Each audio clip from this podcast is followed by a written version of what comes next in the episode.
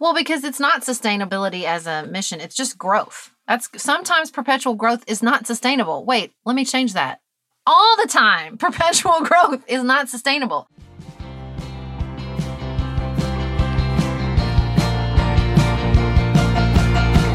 This is Sarah Stewart Holland. And this is Beth Silvers. Thank you for joining us for Pantsuit Politics.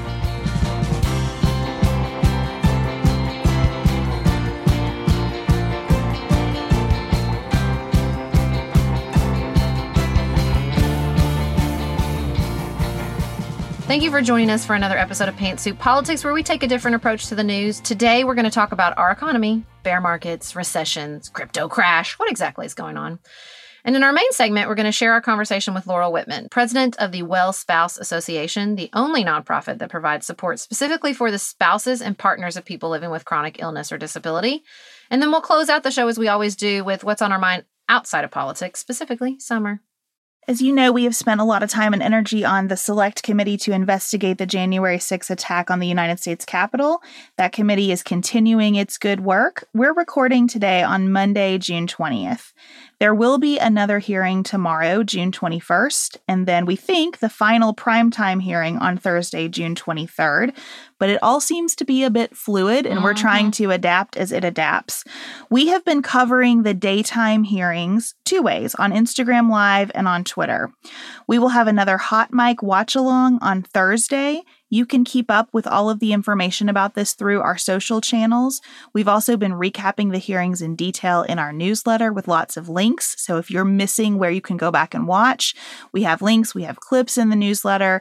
So go to pantsuitpoliticsshow.com. That will connect you to our socials and to our newsletter. And we hope to see many of you on social media as we watch together tomorrow afternoon.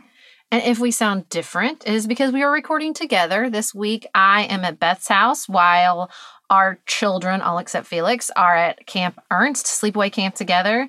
So we have a lot of uninterrupted time to work and think. And we love being able to record together. We're recording all the news briefs and more to say is together this week. So make sure and check out that if you're in our premium community. And up next, we're going to talk about the economy. Hey, I'm Ryan Reynolds. At Mint Mobile, we like to do the opposite of what Big Wireless does. They charge you a lot, we charge you a little. So naturally, when they announced they'd be raising their prices due to inflation, we decided to deflate our prices due to not hating you. That's right. We're cutting the price of Mint Unlimited from $30 a month to just $15 a month. Give it a try at mintmobile.com slash switch. $45 upfront for three months plus taxes and fees. Promo for new customers for limited time. Unlimited more than 40 gigabytes per month. Slows. Full terms at mintmobile.com. We are special breakfast people here at Pantsuit Politics, but not just when Beth and I are on the road. The truth is, I want something warm from the oven every Saturday morning and Sunday morning. It's just the truth. It makes it feel special, makes it feel exciting. I don't want to work at it. So the first time I ever saw wild grain, which is bake from frozen subscription box for sourdough breads, fresh pastas, and artisanal pastries, I was obsessed. You guys, I've been a member for over a year. It's amazing. It's so easy. Every item bakes from frozen in 25 minutes or less, no thawing required. You can fully customize your wild grain box. You can choose any combination of breads, pastas, pastries. You can even build a box of only breads, only pastas, or only pastries if you'd like. And for a limited time, you can get $30 off the first box, plus free croissants in every box when you go to wildgrain.com slash pantsuit to start your subscription. Sometimes I make one single croissant just for me because I want to feel special, and they're so good. You heard me. Free croissants in every box and $30 off your first box when you go to wildgrain.com slash pantsuit.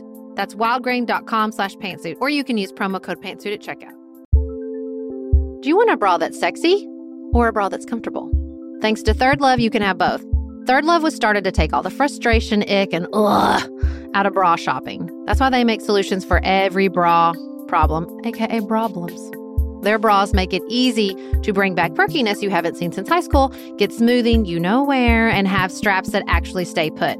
Designed at their headquarters in San Francisco and made from premium materials, they put every style through hours of wear testing on real women, including themselves, before it's given the stamp of boob approval.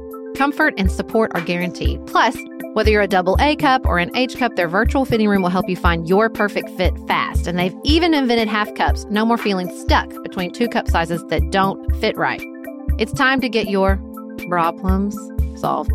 Visit thirdlove.com and get 15% off your order with code podcast15.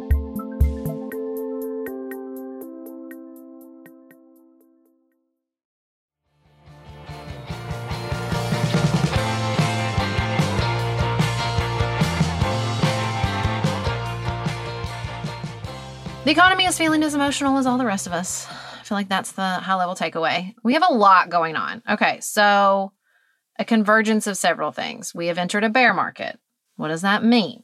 It's a 20% decrease from the high in January. I really appreciated the Daily explaining this whole bear market, bull market. And they said the closest they can explain where these animal terms came from is that bulls gore and pull up and bears claw and pull down. And so it's supposed to signal the direction of the market. I don't know, know how we picked that, but I am fascinated.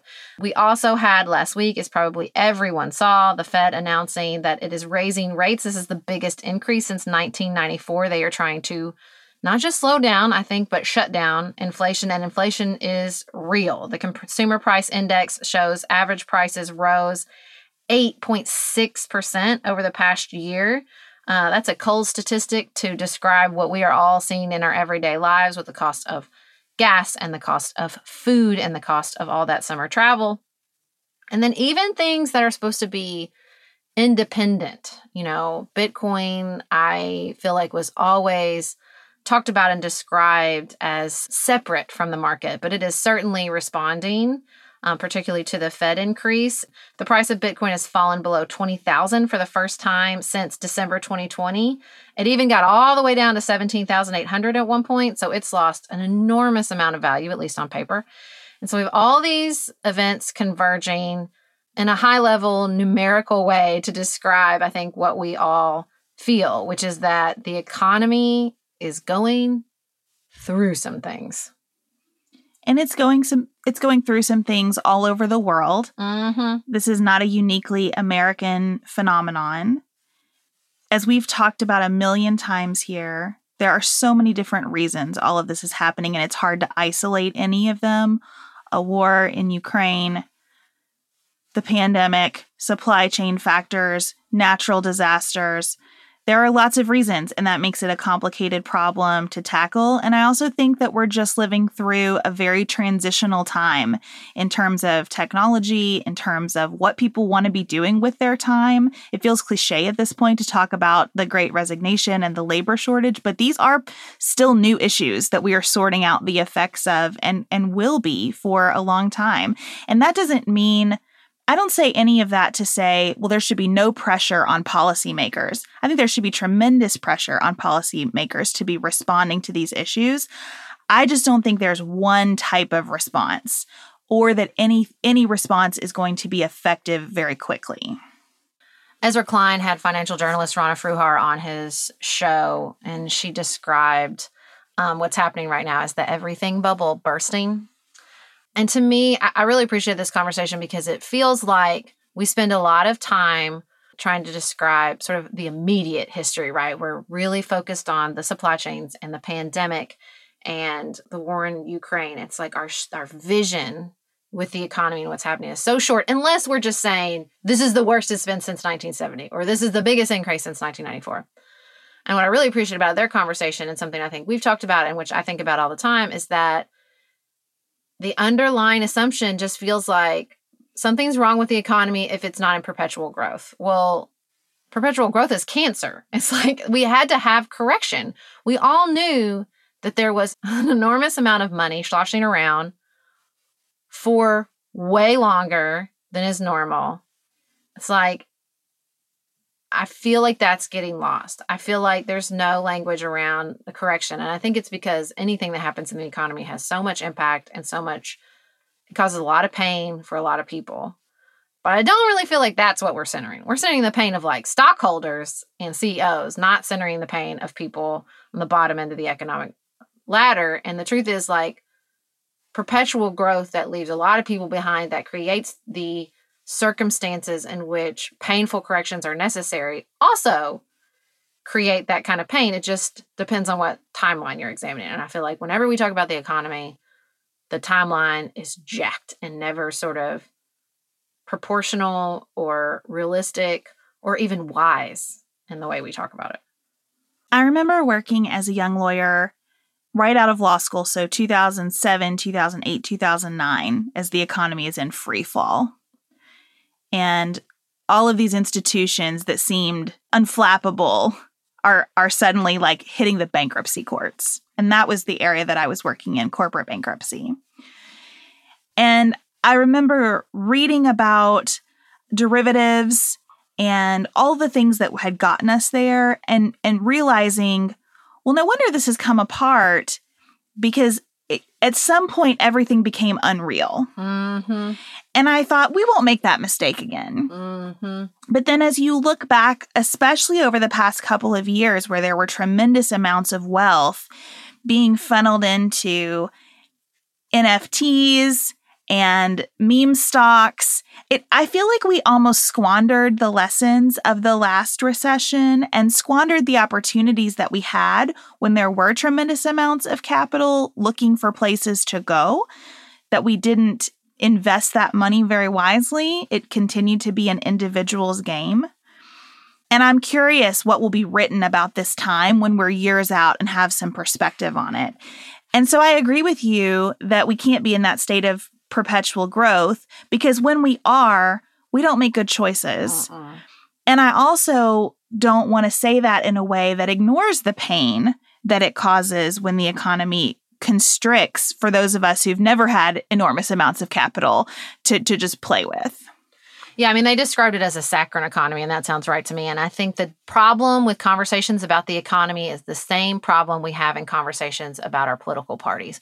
Are we talking about the people in power and the leaders and the people who benefit from the system? Are we talking about the people who prop up the system, who are like sort of the the the mass participants? Are we talking about Mitch McConnell? Are we talking about voters? Are we talking about Tim Cook? Are we talking about, you know, people who work minimum wage jobs at fast food? How are we possibly supposed to have a conversation about quote unquote the economy if we don't delineate and define which groups we're talking about? And so when I'm talking about a saccharine economy, you believe I'm talking about Tim Cook. And I think it goes even further back than like NFTs, this sort of you know, stock buyback, just enormous amounts of capital. I read a story about the new CEO at Amazon and how, you know, this sort of Jeff Bezos era is over. And it's like, well, we thought Jeff Bezos was a genius, and I don't want to take some of Jeff Bezos's impact and vision away from him. But it is a different thing to be this sort of big thinking, transformational CEO when there's just money everywhere. When you can borrow massive amounts of money for tiny interest rates than what this new CEO is facing, where you've got rising interest rates and a lot of increasing pressures from a lot of angles, it's like, well, well, yeah. And I hope we look back and see that maybe what we saw is transformational. It was a sugar high, it was that manic energy. And I don't think we make great decisions during those cycles. We don't build, we don't invest at the corporate level, at the institutional level, at the government level.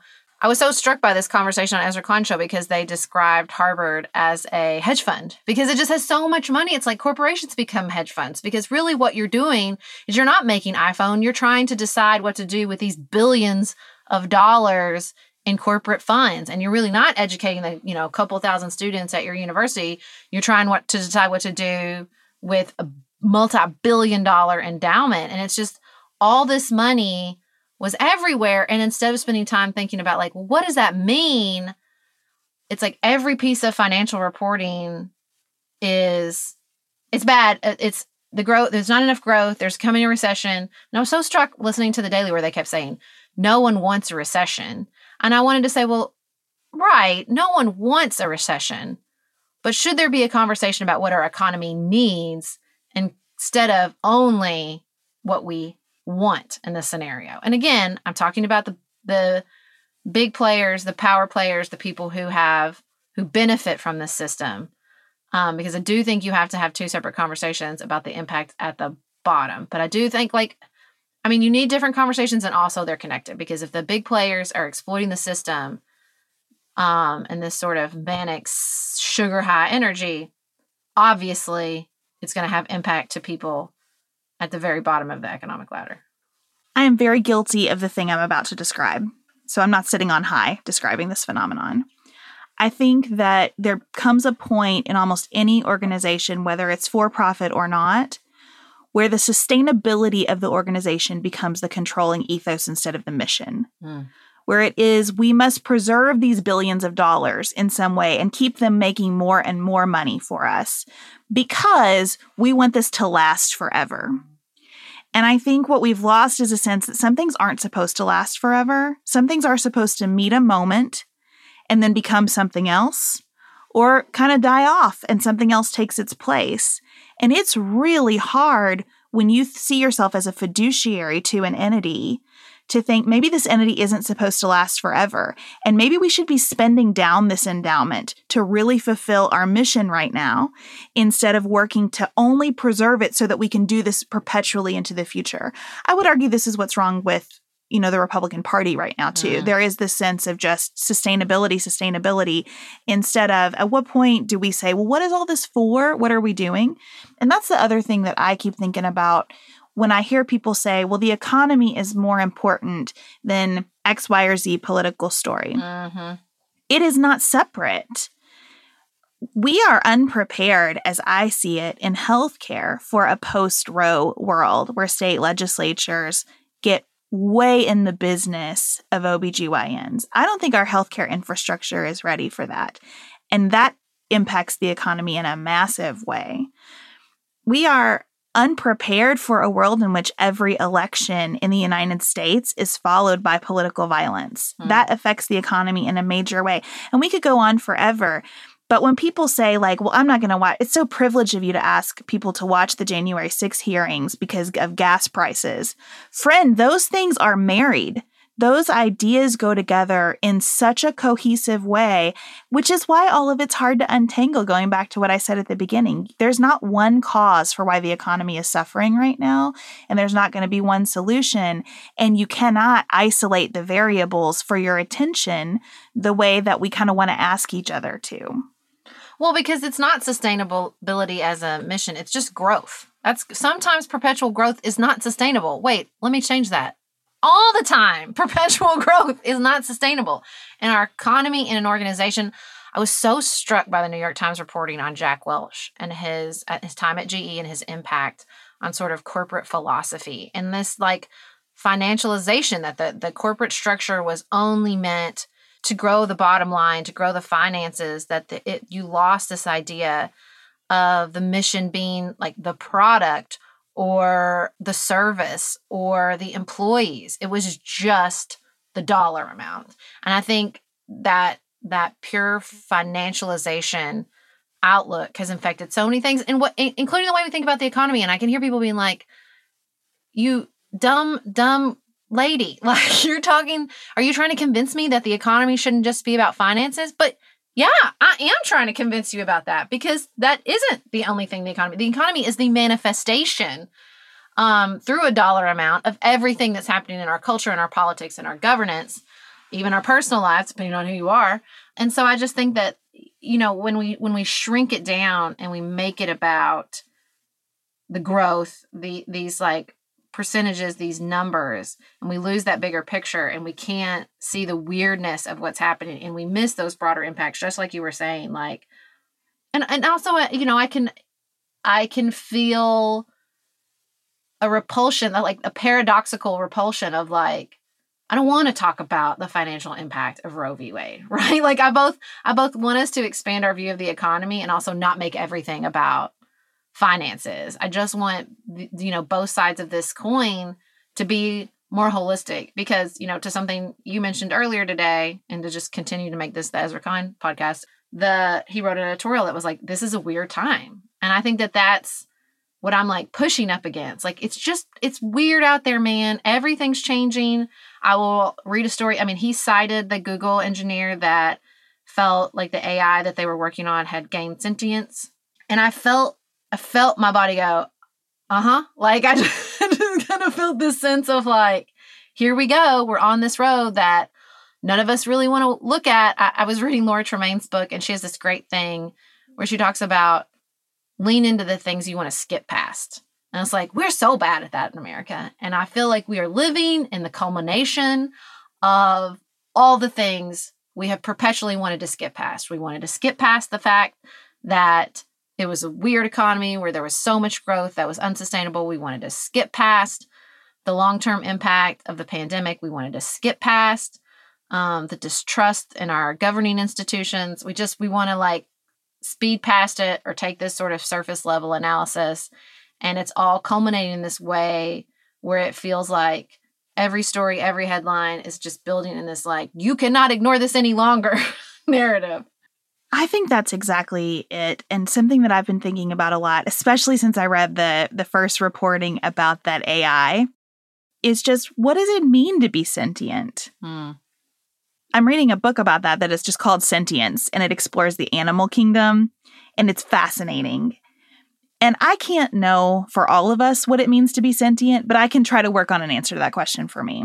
I can't know for all of us whether the global economy has failed and we need to go more regional and what that means. I can't know for all of us what a dollar represents, right? But I can try to know for me. And I think that's why I, not to be a commercial for it, but I love Laura's book, Share Your Stuff, I'll Go First, because it kind of calls you back to those fundamentals. How would you answer this question? What is important to you about this thing? I just, that's the best I know how to do in a situation where I have very little power and influence. I'm not at Davos, you know? Mm-hmm. I hope the folks at Davos are thinking, what does it mean to be sentient? And like, what are the ethics of all these things that our money is creating? But I can just do it in my little life and try to know the best I can and and ask policymakers to care about the impact of the gas prices and the grocery prices and the logistical impediments to getting goods and services moving around the world and getting enough medicine ordered for people and you know these the economy is the hardest thing that we talk about because we have the mm-hmm. least influence over it in so many ways and the only way we know how to exercise any control, I think, is to say, well, like, you should never order anything from this company or go to this restaurant or drive this kind of car. And that is just missing it. That's just missing it. Not that our individual actions have no impact, but that I think the I think we can't fully understand the impact of those individual actions without at least spending some time on like the values underneath all of it. And so we're going to pivot now, but we think it's relevant. We're going to share our conversation with Laurel Whitman, who became president of the Well Spouse Association's board in September 2021. Her husband of 17 years, Eduardo, was diagnosed with MS in 1998 at the age of 24, and his disease course has been very aggressive. He has needed 24 hour care for years. And when Laurel became president, of the board, she reached out to us to see if we'd like to have a conversation about the work she does and the way her husband's illness has impacted her life and we were, of course, delighted to talk to her and excited to share a conversation with all of you because we do think these conversations about care and friendship, like we had with Jennifer Senior, have a bigger macro impact. It is especially important to me to have this conversation with Laurel my mother has a serious chronic condition, and I have seen firsthand the way that that has changed her life and our family's lives and her marriage with my dad. I'm sure I don't see even a tiny percentage of that, but I see enough to know how significant it is. And when I think about things like the January 6th hearing, the economy, all these macro issues, going back to our conversation with Jennifer Senior, I think our fundamental happiness and the relationships that we have and the support we have to just get through the day matter a lot. And it is clear everywhere you look that we do not have enough support for people who are living with lifelong medical needs, medical needs that often our systems cannot address well. So I really appreciated this discussion with Laurel and hope that you'll find it valuable too. If you're looking for a very quick salon quality, but not salon priced manicure, Olive and June has you covered. We've talked about Olive and June's Mani system before. It has everything that you need for a professional manicure in one box, salon grade tools, your choice of six polishes. Those polishes are going to last you for seven days or more. The cost breaks down to about $2 a manicure. Olive and June also has press ons if you want. What I love though is that Olive and June each season is coming out with new colors, and I just got a set of spring and summer colors in quick dry polish. They say this dries in about a minute. It seemed dry to me in about 30 seconds. It was not kidding about being quick dry. I also love the light colors in this set. There is a huge range. My favorite one is called Kitten. It's like a pinkish gray. The quick dry polish gives you full coverage in one or two coats. It lasts for more than five days, and it is offered in more than 40 cruelty free and vegan polishes. Olive and June just understands what's happening in our lives, that we need to move quickly, but we want to look great and feel great and have fun in the process. Visit oliveandjune.com slash pantsuit for 20% off your first system. That's O L I V E A N D J U N E dot com slash P A N T S U I T for 20% off your first Mani system.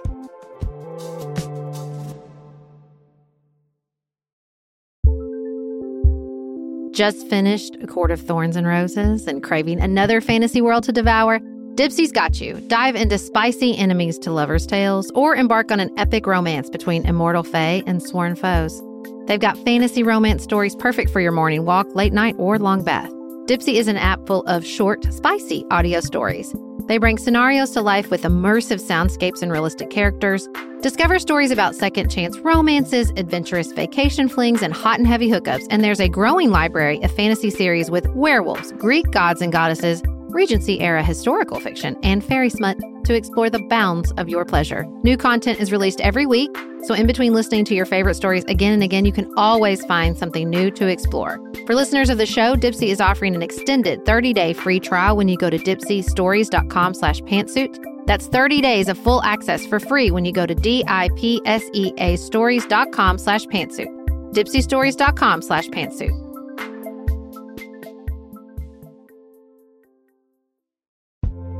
This show is sponsored by BetterHelp. Can I get something off my chest? Every day I feel a little pang of sadness because I think about Griffin going away to college. Y'all, he's a freshman in high school. This is not healthy or normal. This is why I have it on my list of things to talk to my therapist about. We all carry around these things, big and small. When we keep them bottled up, it can start to affect us. Therapy is a safe space to get these things off your chest and to figure out how to work through whatever is weighing you down. If you're thinking about starting therapy, give BetterHelp a try. It's entirely online, designed to be convenient, flexible, and suited to your schedule. Just fill out a brief questionnaire to get matched with a licensed therapist and switch therapist anytime for no additional charge. You gotta get it off your chest. And you can get it off your chest with BetterHelp. Visit betterhelp.com slash pantsuit today to get 10% off your first month. That's BetterHelp, H-E-L-P com slash pantsuit.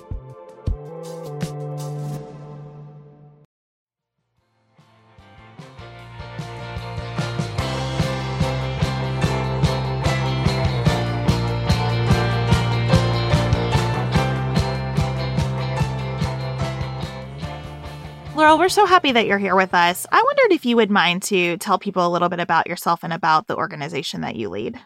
Sure, I'd be happy to. So, my name is Laurel Whitman, and I am the president of the board of the Well Spouse Association. We are the only nonprofit that is set up for the partners and spouses of people with chronic illness and disability.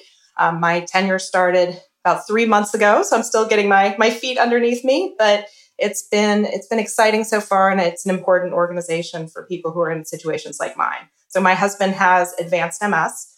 Um, he was diagnosed very young, and I knew when we got married that he had MS, but it progressed pretty rapidly, and I found myself quite alone. And so finding Well Spouse was really life changing for me, and I'm excited to be able to give back. That's awesome. Can you tell us a little bit about Well Spouse, how it began, who all it serves? When I read the description, I thought, what a broad category of people this must support. So, can you talk a little bit about that? Sure, yeah. So the organization itself is about 34 years old. It was founded by a woman whose situation was not unlike mine. She was an author um, and wrote a book about her experiences as the partner of somebody who had MS. Um, this was, of course, back before the internet was a thing. And so she sent her book out into the world and she had a page in the back of it where it said, If you're also in this situation, send me a postcard and we'll connect. And people did. And so they found her. Yeah, and a group was convened, and this this group of 10 people met in Pennsylvania and put together what has become Well Spouse. That's amazing. And how do you, as an organization, think about this large spectrum? Yeah. Of, you know, everyone who might have a spouse that has, you know, chronic MS and needs a very high level of assistance and care to someone maybe just tackling a difficult diagnosis that hasn't mm-hmm. dramatically affected life yet, maybe just increased fatigue. Beth, I know you've mm-hmm. spoken a lot about having fibromyalgia and how that affected mm-hmm. your relationship. All the way, I was thinking to like, truthfully, spouses dealing with like mm-hmm. someone with long COVID or maybe just an intense time with COVID. Like, there's just this incredible spectrum of experiences around caregiving. And I'm wondering how your organization thinks about that. Yeah, it's a great question. And, you know, one place I like to start is talking a little bit about the language. You know, we obviously call ourselves the Well Spouse Association. Um, it doesn't mean that we ourselves are well. It doesn't mean, mm. you know, that we're only for spouses. We are for people who are in partnered relationships because we think there are commonalities. And that's really what brings us together is there's a lot that you know, no matter what your disease or your disability is, there's a lot of commonalities that we face in the emotions and in the financial impacts of the disease. Um, you know, and the disease is progressive, kind of the changes that come along with that along the way. So that's really where we find, um, you know, we, we, find we can bring people together in a meaningful way like is finding that. those commonalities. Speaking of the language, is caregiving a word that you embrace, or how do you how do you think about that? Yeah. Yeah, I've had some Twitter discussion on this recently, and it's a great question too. And a lot of people don't identify as caregivers, right? I know for years I didn't feel like I was a caregiver because, you know, my husband was still working and he was still relatively independent. And, you know, I associated it in my head with something that that did become true for us, but doesn't become true for everyone. Um, so there is a whole spectrum of care, but we really do think you know, people who are attending doctor appointments with their partner in the early stages of disease. That's a type of caregiving.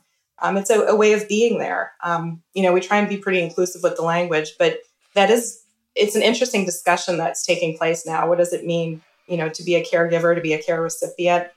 How does, you know, the, the language I think is really interesting and it's something a lot of us are focused on. Well, I ask because I have thought quite a bit. You know, Sarah mentioned that I have fibromyalgia and it was very mm-hmm. intense. Mm-hmm and a really difficult mm-hmm. part of our marriage for a while until I kind of found some mm-hmm. supportive treatments and practices. Mm-hmm. I hope now that it's something that my husband doesn't have to think about very often. But in the time when he was providing some care for me, I thought, how is there mm-hmm. reciprocity in our relationship when we're when we're navigating this dynamic? Mm-hmm. Mm. Um, and I could see where mm-hmm. having a, a, group of people in similar situations or even quite different situations might be illuminating around like what are our what are our obligations to right. one another through something like this. Right. Yeah, it's a great question and a great thing to think about and a difficult thing, right? A lot of us, I think, when we're in the partner situation, your husband's shoes, we don't want to put another burden on our partner, you know, and our emotions can become part of that that burden. So it's really helpful to have this place to go that, um, you know, to, to have support where you can kind of freely unload all of that and then go home in kind of a different frame of mind and to be more present than in your relationship and, and not bring those burdens in. There's this theory, I guess it's called the ring theory. And it really resonated with me. And it's the idea that the person with the d- disease is kind of in the middle of this circle. And then there are concentric circles that go out from there. And the partner is not in that circle you know and the idea is mm-hmm. you you project emotions out and you provide support in so you know the partners is helping to protect the person in the middle and then your families hopefully are around you to protect you and the person you know that resonated with me and so we're yeah. a way of helping to kind of dump the emotions out well does it i mean do you think of it as you come to the well spouse association to be the center of your circle for a minute because the, I mean that experience of, yeah. of having a partnership yeah. mm-hmm. um, often in a different light than you than you expected, I think is is right. its own circle in a lot of ways. Yeah, that's right. That's exactly right. It's um it is a place and it's hopefully a safe place to come and, and wrestle with really important topics. You know, what does intimacy look like when your relationship changes? What does autonomy look like when your relationship changes?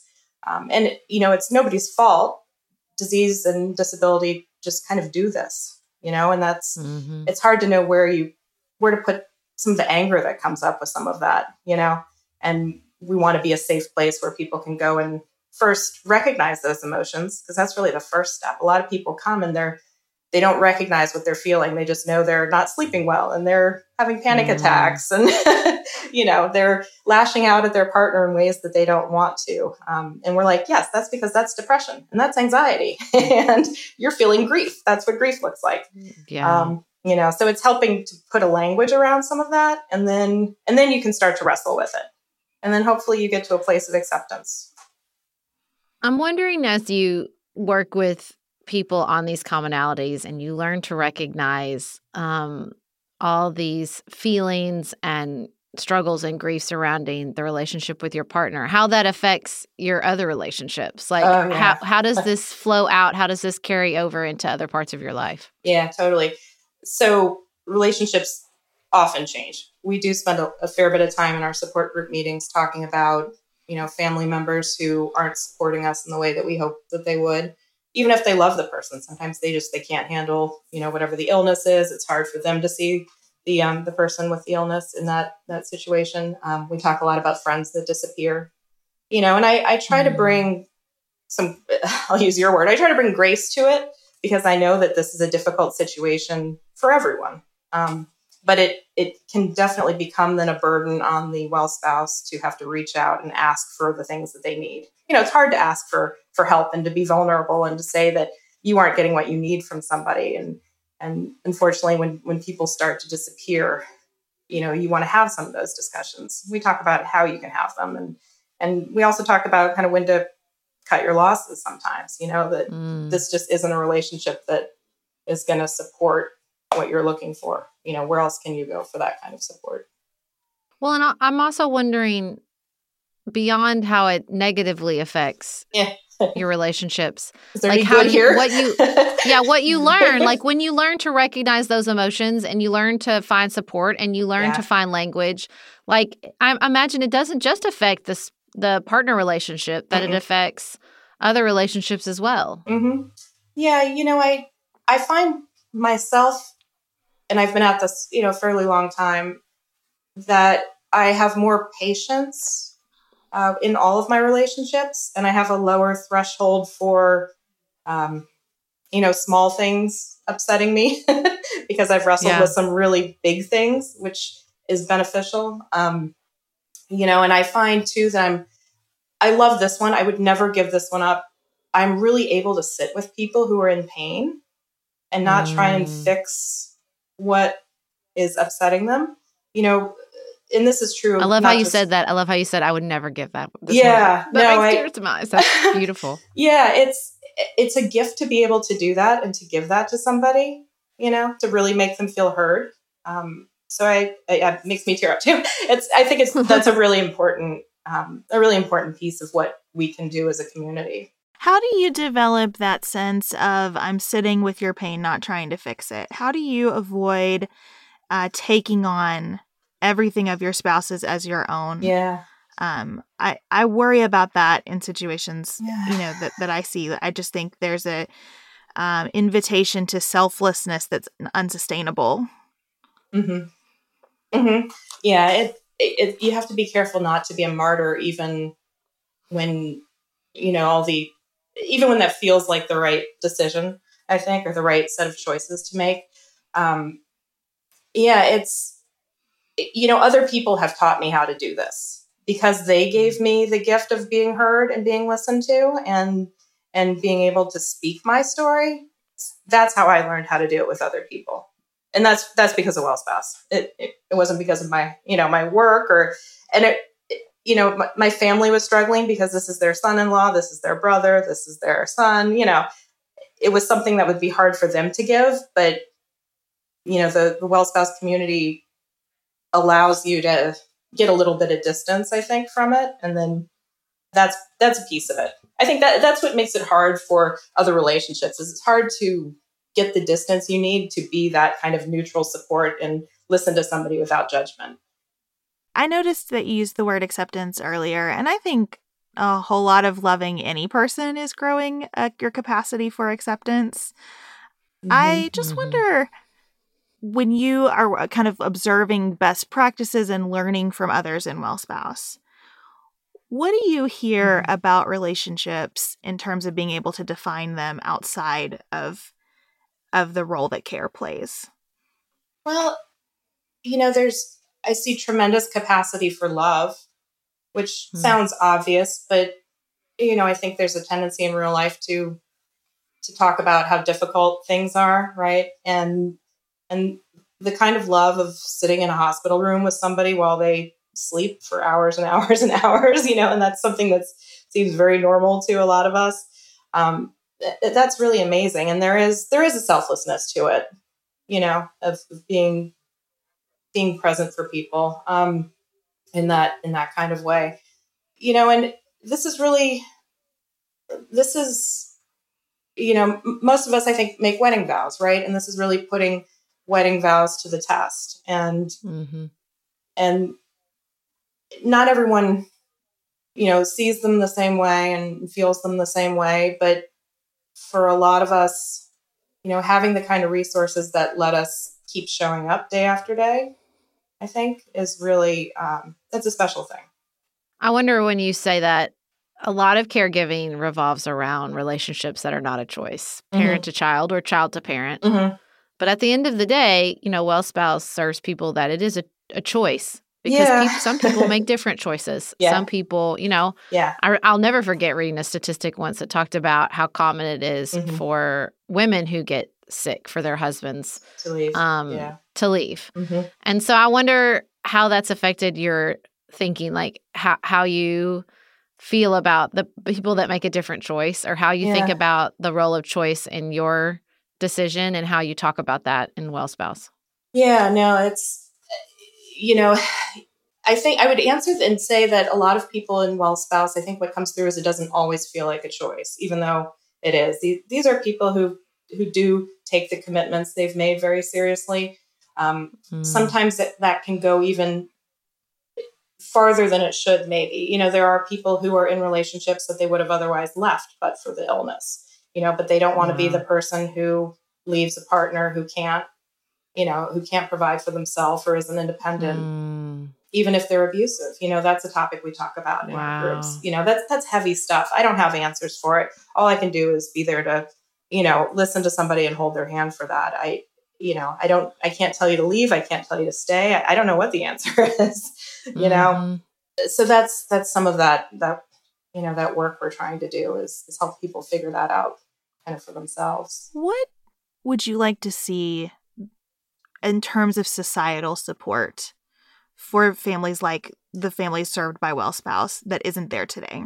Yeah. So, I mean, there are some obvious ones around, you know, the financial impacts of people in our situation. That is one of the ways that uh, spousal caregiving is a little different from other types of caregiving because, you know, when you marry your or are partnered, you often have two incomes providing support for a, a certain life you're living you often lose the person who has the illness who is no longer able to work and then we often have to leave the workforce as well so the financial impacts mm. you know i can't not mention that right up front that's an obvious one but it's an important one i think people also want to help but the ways that they help sometimes are a little tough for us to hear um, you know I'll, I'll bring up self-care self-care is a little bit of a loaded term in our community i find mm. because we all know we are supposed to be doing it right? And we're supposed to take breaks and get away and that sort of thing. But when you think about, for instance, some of our members may not leave their house for years on end. They literally cannot get away to walk for 10 minutes because they've got a spouse who wanders or, you know, turns on the stove and burn down the house and can't, you know, you can't get aides to, you know, so then hearing somebody in a good natured way say, you need to take 15 minutes for yourself can sound really hollow. Um, mm. And that's not anybody's fault. It's just um, there's a great quote, and I, I need to attribute it, but it was the paraphrase of it is if we're preaching self care to people when they really need community care, then we're letting them down. It's one more way. Oh, that's so them. good. I love yeah, that. It resonated at, like that when I read that. It's like that's why I don't like it when people tell me to to do self care. You know, um, and that's, that's great. Yeah. So I think you know the community can you know, if your loved one is in this situation, any kind of caregiving, you know, ask how you can take a burden off their plate to let them do that. Can you go to the house for half an hour and just sit there, you know, so that they can run out and run to the bank or get a manicure or, you know, a weekend away. um, it, I think there really needs to be a trade, you know, to make that self care possible. We all know we need to do it. You know, we all know we need a healthy diet, we need to exercise, you know, we all know that, but help us get there and help us make time I for it. that. And do you mind to just give us some tips uh, practically? If I have a dear friend whose partner just got a diagnosis that is going to shift things for them, Mhm. how can I best get them connected to Well Spouse and then also show up for them as a friend? Yeah. So connecting to Well Spouse, like literally, you can go to our website. We have um, all of our support group meetings are listed there on our map and our calendar. Uh, we run 20 of those a month, and we, you know, we have a lot of spread, mostly on the coast at this point, but we also have a couple of national groups. We have a, a younger Well Spouse group, for instance, that's for people who are, you know, in the earlier stages of life and dealing with children and work, that sort of thing. Um, we have online resources that, um, you know, support groups on Facebook and Reddit and um, so we're trying to be easier to find. You know, the tips from early in the disease, I think back to when, you know, I first got together with my husband and his disability was starting to progress. You know, there's a tendency to rush in and do a lot of research and try and come up with a, a cure or a fix. And I understand that. And I did that. And I wasn't ready for support groups, you know, early on. I wasn't ready to hear what it could be like. Um, there's always a cure right around the corner. If you can push back against that urge just a little bit and maybe that's a way a family member can help you know is is to help them corral some of that research but i think you know you really need to sit with some of the emotions around being diagnosed and the losses that may come and will come over time um, and not rush again to fix things right? That's kind of an urge to fix things and make them go back to the way they were. But there isn't that before doesn't exist anymore you know? Mm. and then the other tip i would give is to help them acknowledge the grief that comes along the way especially with progressive disease you know my husband's progression was the loss of his working life the loss of his independence the loss of his ability to walk you know then the loss of his ability to literally do anything and i didn't do a good job of marking all those losses because i Mm. they're hard, you know, and they're overwhelming. And so if you can find a way to to sit with those emotions and channel them more productively than panic attacks and anxiety like I did, um, you know, I think you'll be ahead of the curve on getting to that place of acceptance that you know you want to get to, I think. Well, thank you so much. Thank you for sharing that in your journey and for being a part of Well Spouse and for all the work and support that you give. I think it is invaluable. Thank you for having me. I was glad to be Sarah and I have talked many times about our desire to age as gracefully as possible, and skincare is a huge piece of that. I spend a lot of time and money thinking about my skin, and I have added Ritual to my routine, which just gives me a lot of comfort. Ritual is here for us. They have created a wrinkle support skin supplement and conducted clinical studies, so we know it's working. They're taking the guesswork out of skincare. Ritual Hyacera is one of several Ritual products that I love. I take the daily multivitamin, I take a probiotic, and Hyacera is that once daily skincare supplement that is clinically proven to reduce wrinkles and fine lines and increase skin smoothness in 90 days. I recently met a friend for the first time in person as opposed to online. And we were discussing the fact that I am 43, and she said, I cannot believe how young you look. And I thought, thank you, Ritual, for that. Start Hyacera to help minimize wrinkles without compromising on clean science. Hyacera from Ritual is a clinically proven skin supplement you can actually trust. Get 25% off your first month for a limited time at ritual.com slash pantsuit. Start Ritual or add Hyacera to your subscription today. That's ritual.com slash pantsuit for 25% off.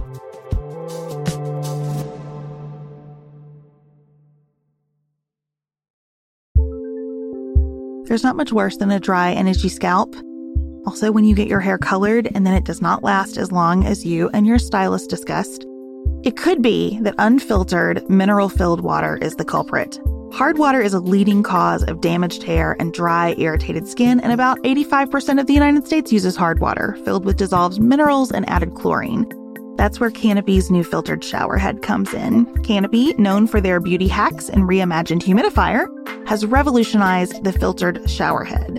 Dermatologists recommended this unique three stage filtration system greatly reduces contaminants and odors in your shower water, leaving you with healthy hair and glowing skin. Best of all, the Canopy filtered shower head is hassle free. Installation is a breeze, and its unique quick release filter replacement feature allows for seamless filter replacement unlike any others on the market.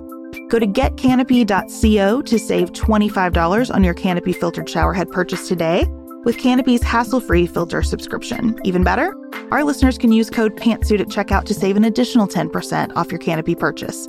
Hurry, your hair and skin will thank you.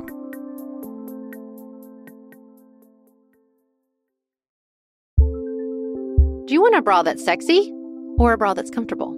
Thanks to Third Love, you can have both. Third Love was started to take all the frustration, ick, and ugh out of bra shopping. That's why they make solutions for every bra problem, aka problems. Their bras make it easy to bring back perkiness you haven't seen since high school, get smoothing you know where, and have straps that actually stay put. Designed at their headquarters in San Francisco and made from premium materials, they put every style through hours of wear testing on real women, including themselves, before it's given the stamp of boob approval. Comfort and support are guaranteed. Plus, whether you're a double A cup or an H cup, their virtual fitting room will help you find your perfect fit fast. And they've even invented half cups. No more feeling stuck between two cup sizes that don't fit right. It's time to get your problems solved. Visit thirdlove.com and get 15% off your order with code podcast15.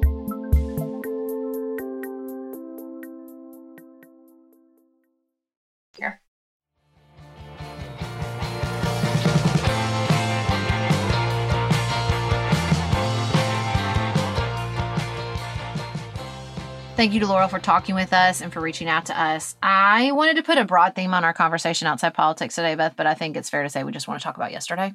Okay. Um, which is when we dropped our kids off at summer camp and went to our first concert of the summer. Well, not yours. I guess Con- Garth Brooks was your first official concert of the summer. This is my first official concert of the summer. I mean, it was technically spring when we saw Garth. Okay. I was a little chilly. It Okay. rained on us the whole time, so we could make this the summer kickoff. So we dropped our kids off at sleepaway camp, all but Felix, who is heading to diabetes camp later this week. And I think the main takeaway for all of us is that we're just jealous. Yes. Uh, Chad said this first, and I heard it and thought that's correct. He told the girls, I'm just jealous. I want to go Mhm. be away from phones and Yep. the internet for a week and away from work and just doing fun activities and games and learning new things and sitting by a fire and talking about Yep. stuff that's important. How amazing does that sound? Swimming, there's a slide into the lake. They have these circular kayaks that look super fun and a brand new ropes course. I was made for scheduled activities. Like, this is the life I should live. I should be perpetually at camp where someone is telling me, like, this is the schedule of events today. It it just feels like a key in my heart. I love it so much. And you don't get a lot of opportunities like that as an adult.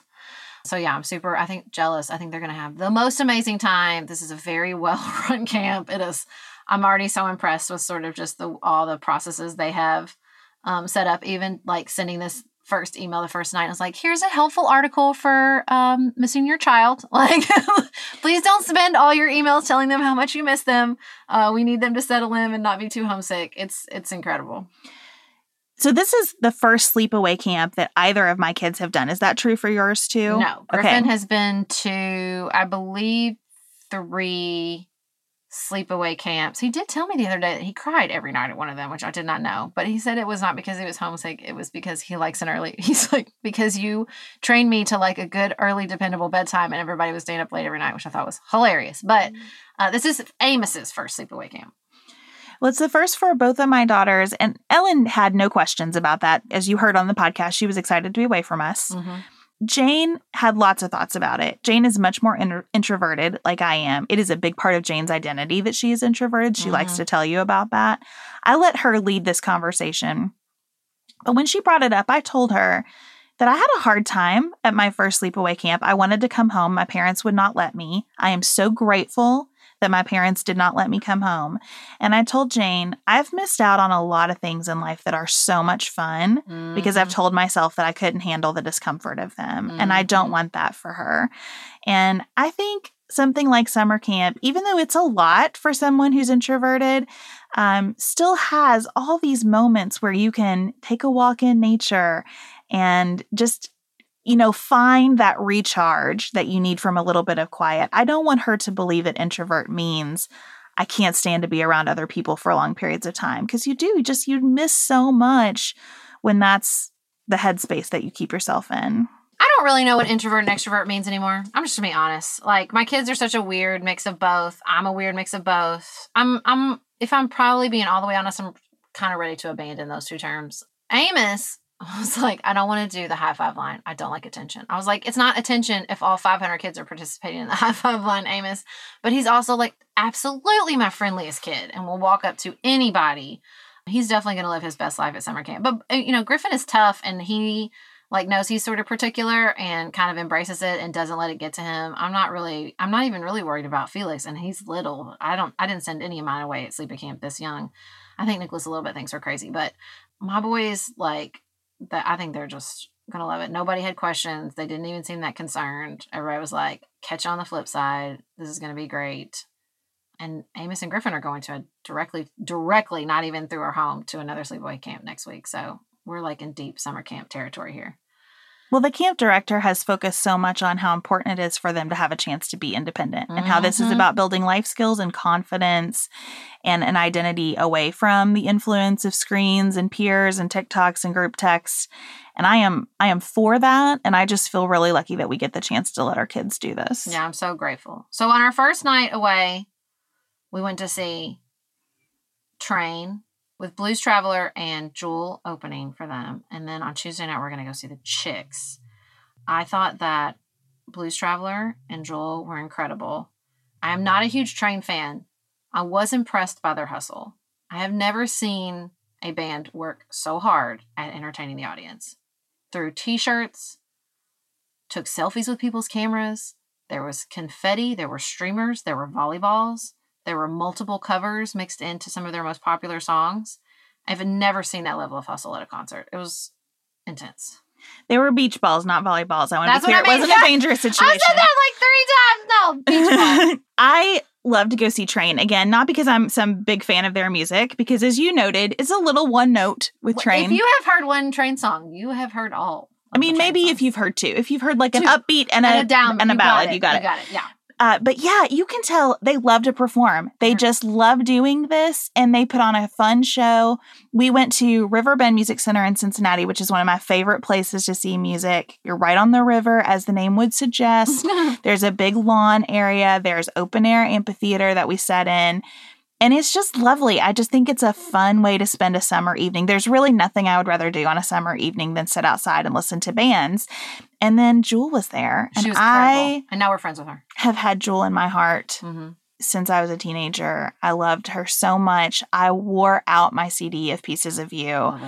Um, and so seeing her, I've I've seen her at Riverbend before. I saw her there the first time when I was in Oh, high what I school. was wondering if you'd seen her in concert before. Okay. Yeah, and and she's amazing, and I just think she's getting better and better with age. I she's agree. just in the fullest expression of her jewelness now. I mean, I liked her. I was more a Sheryl Crow person. I definitely brought bought her poetry book. I thought her voice had much more depth and texture and not in a like sloppy way, but in a tightly controlled, incredibly impactful way. I thought her performance was very impressive. She also wore a custom jumpsuit that I'm I'm gonna need to get one of those for myself. It was so incredible. She looked incredible.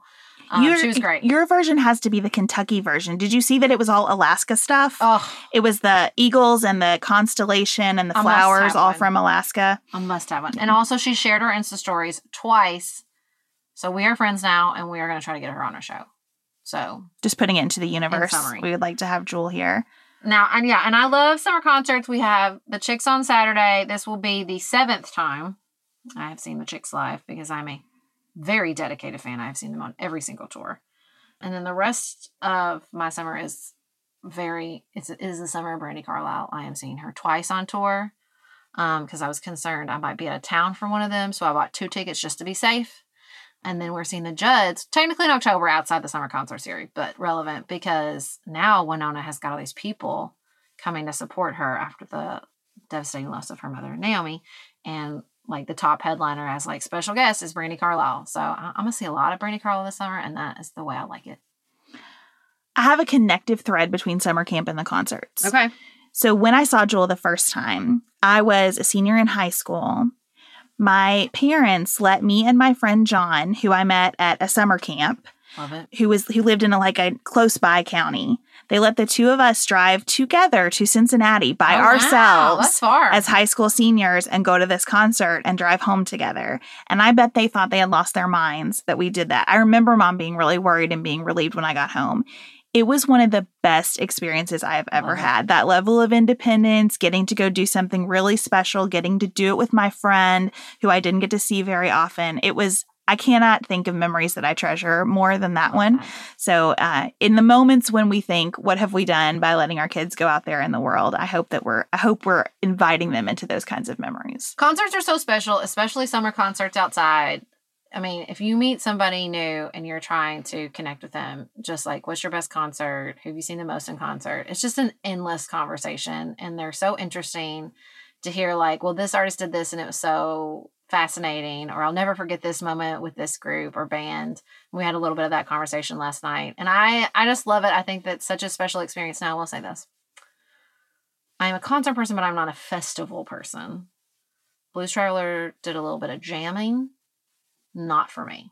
You don't want to hear somebody just go on and on I and on. and on and really on. don't. It's why I've never seen Dave Matthews in concert. Even like even Brandi Carlile's festival, Nicholas is like, I keep saying like I want to go, and he's like, you would not enjoy yourself. That is not your scene. Again, previous point. I like a tight schedule, and those festivals, man, I don't know. And there's just a lot of open ended jamming. I mean, I'm speaking from complete ignorance. I've never actually been to one. Maybe I should try at least one, but I just, mm, I don't know. It's not for me. This is very unlike you to have rolled out something that you've not done. I know. That's not your typical MO. Chad and I really enjoy going to festivals. We don't do it very often because children, right. but we really enjoy it because the people watching is phenomenal. Okay. I think you just roll in knowing I am older than the average person here most of the time, and that Mhm. is fine. I have packed my little chair Mhm. because my back is going to require a chair at this point in my life. And I'm just going to take it all in. We love it. Listen, I just like to sit outside. That's why I like baseball. I like to sit outside while a thing is unfolding in front of me that I can half pay attention to. I think it's one of the life's greatest pleasures. Uh, and I really don't care what kind of music. I also believe you need to see Dave Matthews Oof. because the you don't musicianship. care what kind of music? I don't understand that. I don't. I don't care because I just am amazed at people's talents. Like John Popper from Blues Traveler riffing on that harmonica. Do I am I a fan of the harmonica? No. But I think it is amazing to see what he can do and to just watch that happen. Jewel took a minute last night, took a beat to show us her yodeling skills. It was incredible. I'm not a yodeler. I don't I'm not going to go like buy an album of yodeling, but I thought it was fabulous and I could have taken like another know. 10 I need minutes to or so. have some like I need to have a song or two that I recognize and sing along to. you would have a song or two with Dave Matthews. Come on. I cannot say, but there's so much jamming. Maybe there's a spectrum of jamming available to me on the festival circuit, and I could lean into a lower end of jamming. You should come to Riverbend to see Dave Matthews. It's so fun there. It's a really, really mm-hmm. fun concert. I I know people that are very dedicated to the Dave Matthews situation. You will will get a contact high. I cannot keep you from the the smell. I'm not opposed pot, to that, but but, like it's it is so fun. I will think about it. I will. They are so consider it. talented. They love what they do. I love to see people who. It's how I felt about what's his name, Chris Stirewalt at the January 6th hearing, talking about all the data. What a I love, tie-in, Beth! I love people who love what they do. It just brings me a lot of joy. What a tie-in. Well, thank you. Thank you for joining us for another episode of Pantsuit Politics. I very much look forward to hearing about people's concert experiences, which I'm sure we will. We will be back with you on Friday to discuss the third week of hearings with the January 6th committee. And until then, keep it nuanced, y'all.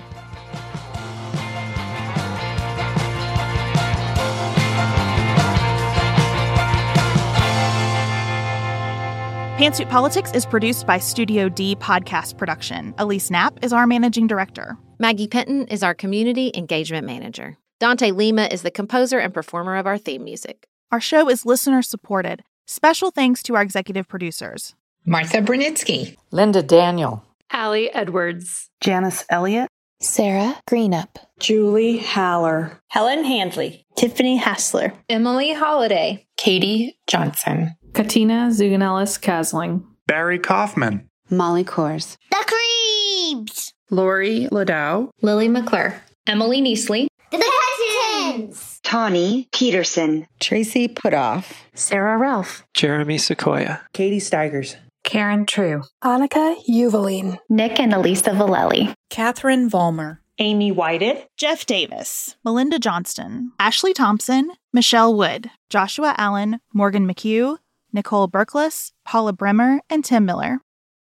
Yeah, I mean Griffin is it's funny. I think he's more like Oh, why did that throw that at me? I don't know. I'm so sorry. Jeez. The closet, closet shelf threw a mouse at Sarah. I'm that sorry, so mean. Dylan.